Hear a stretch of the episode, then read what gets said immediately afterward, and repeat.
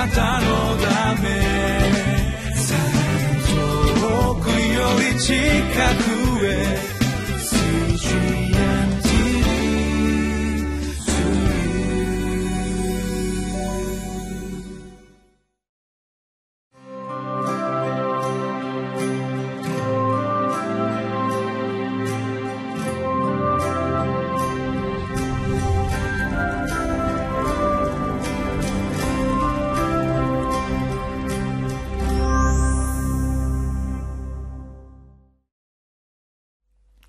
皆さんご機嫌いかがですか ?2 月25日木曜日のリビングライフです。本日はマタイの福音書20章の17節から34節の御言葉神の国は苦難と仕える姿に現れますというタイトルで御言葉を共に分かち合いたいと願います今日も神の国の民として生きる生き方は一体どのような生き方なのか？ということを御言葉から共に見てまいりたいと願います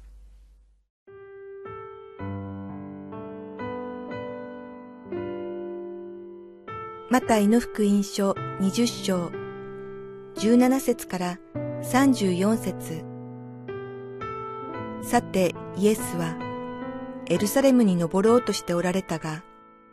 十二弟子だけを呼んでみちみち彼らに話された。さあ、これから私たちはエルサレムに向かって行きます。人の子は祭司長、立法学者たちに引き渡されるのです。彼らは人の子を死刑に定めます。そして、あざけり、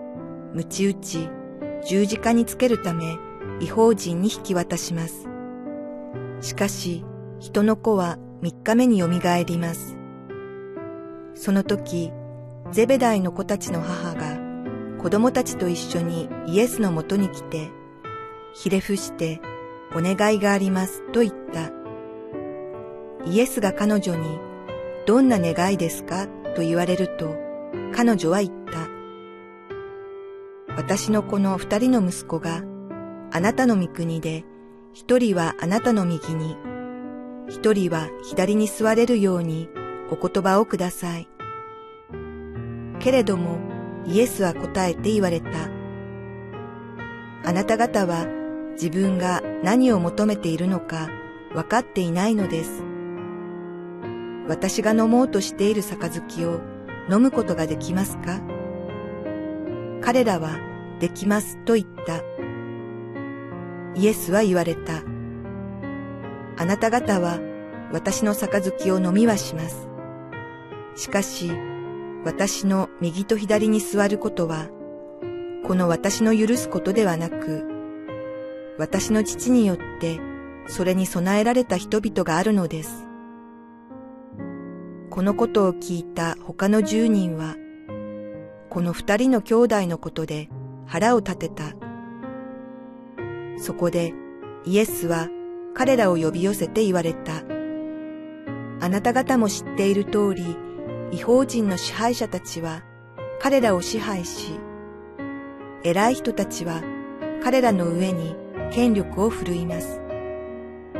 あなた方の間ではそうではありません。あなた方の間で偉くなりたいと思う者は、皆に仕える者になりなさい。あなた方の間で人の先に立ちたいと思う者は、あなた方のしもべになりなさい。人の子が来たのが使えられるためではなく、かえって使えるためであり、また多くの人のための贖いの代価として自分の命を与えるためであるのと同じです。彼らがエリコを出て行くと、大勢の群衆がイエスについて行った。すると、道端に座っていた二人の盲人が、イエスが通られると聞いて叫んで言った。主よ、私たちを憐れんでください。ダビデの子よ。そこで群衆は彼らを黙らせようとしてたしなめたが、彼らはますます、主よ、私たちを憐れんでください。ダビデの子よ、と叫び立てた。すると、イエスは立ち止まって、彼らを呼んで言われた。私に何をしてほしいのか。彼らはイエスに言った。主よ、この目を開けていただきたいのです。イエスはかわいそうに思って、彼らの目に触られた。すると、すぐさま彼らは見えるようになり、イエスについて言った。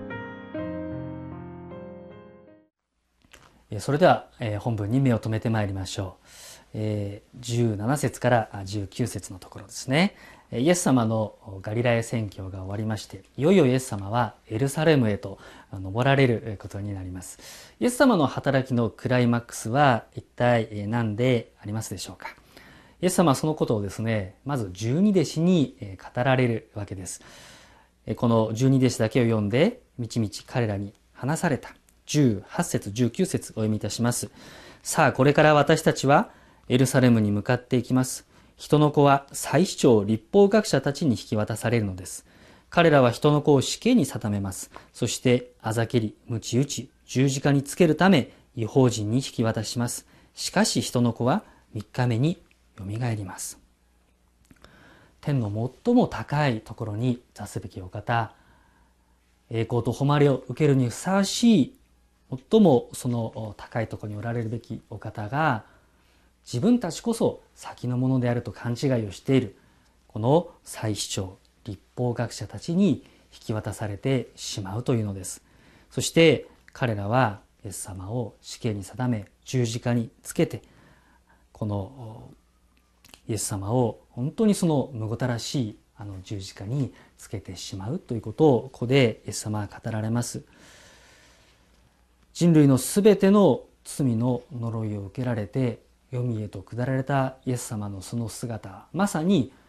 最も高いところから最も低いところへと下られるということではないでしょうか。最も先に立つべきお方が最も人々の後ろに立たれるということではないでしょうか。しかしながらイエス様はその最も低いところ最も後ろから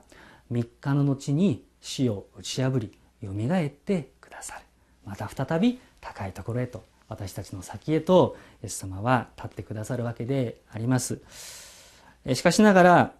このイエス様のこの姿神の国における最も謙遜で気高い崇高な生き方をイエス様は弟子たちに対して示してくださるわけでありますけれどもそのイエス様の姿イエス様の御心を彼らはなかなか悟ることができなかったわけであります。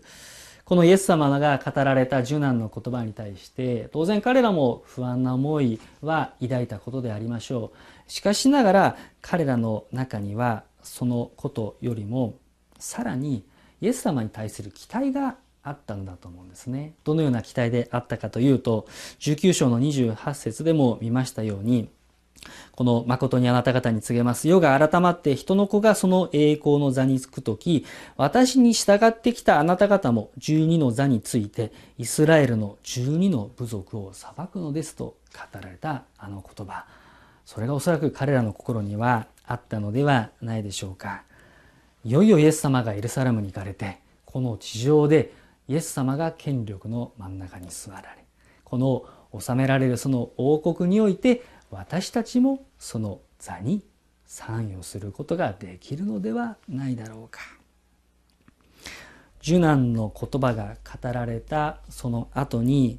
このゼベダイの子たちの母が子供たちと一緒に来てひれ伏してお願いしたということが書かれていますけどもその後の言葉が非常に象徴的であります。21節。イエスが彼女にどんな願いですかと言われると彼女は言った。私のこの二人の息子があなたの御国で一人はあなたの右に一人は左に座るようにお言葉をください。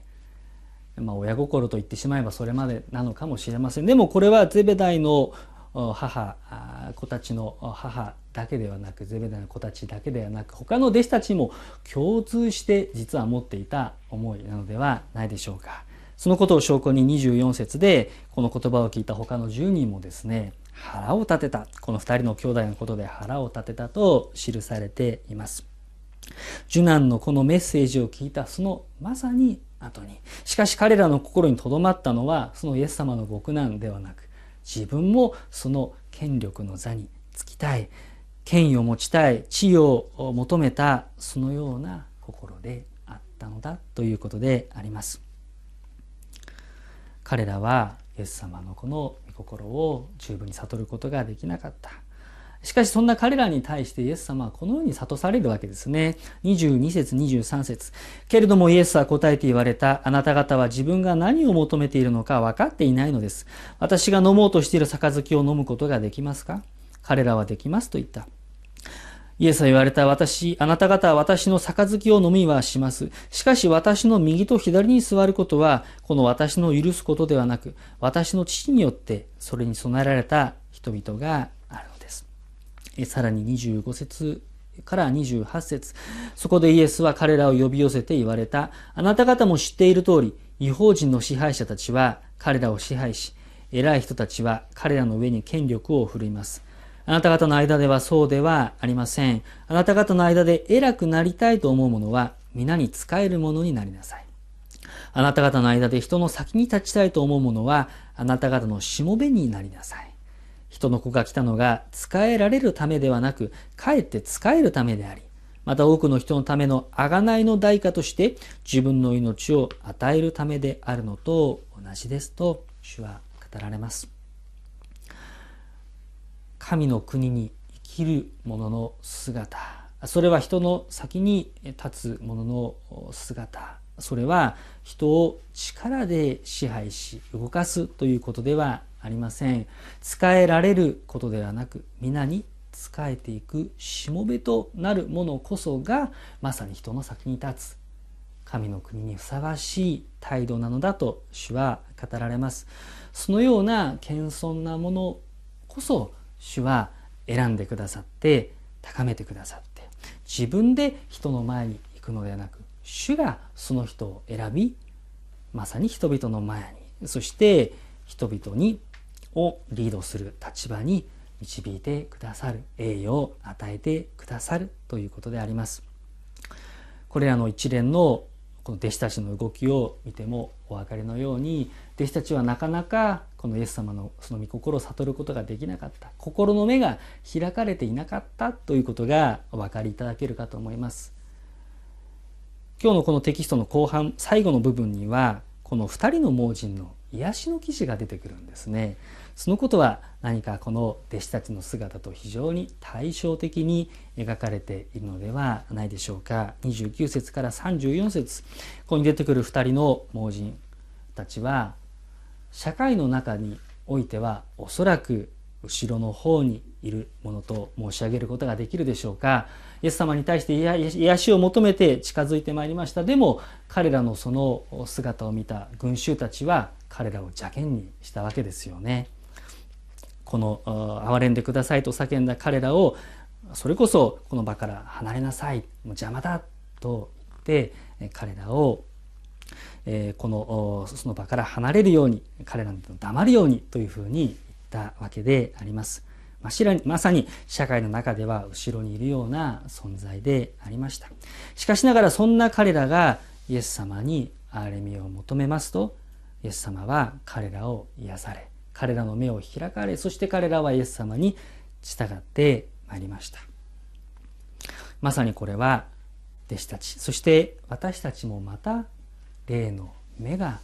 開かれるようにと願っておられる主の身胸が表されているのではないでしょうか。私たちはイエス様の一方的な愛と恵みによって召されて天の御国とされた者たちであります。しかしながらそれにもかかわらず私たちは人の上に立ちたい。人の前に立ちたい。人々を支配したい。そのような欲望があることを正直に主の前に告白をしなければならないのではないでしょうか。そのような思いを全て主の十字架の前に打ち明けてそして打ちつけて主の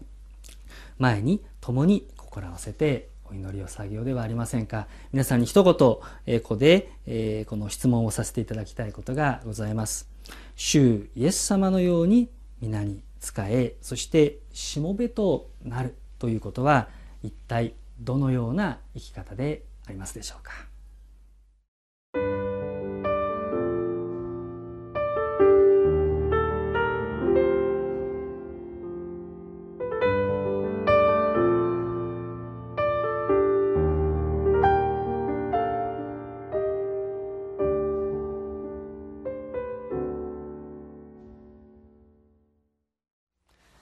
それでは御言葉に応答してお祈りをして終わりましょ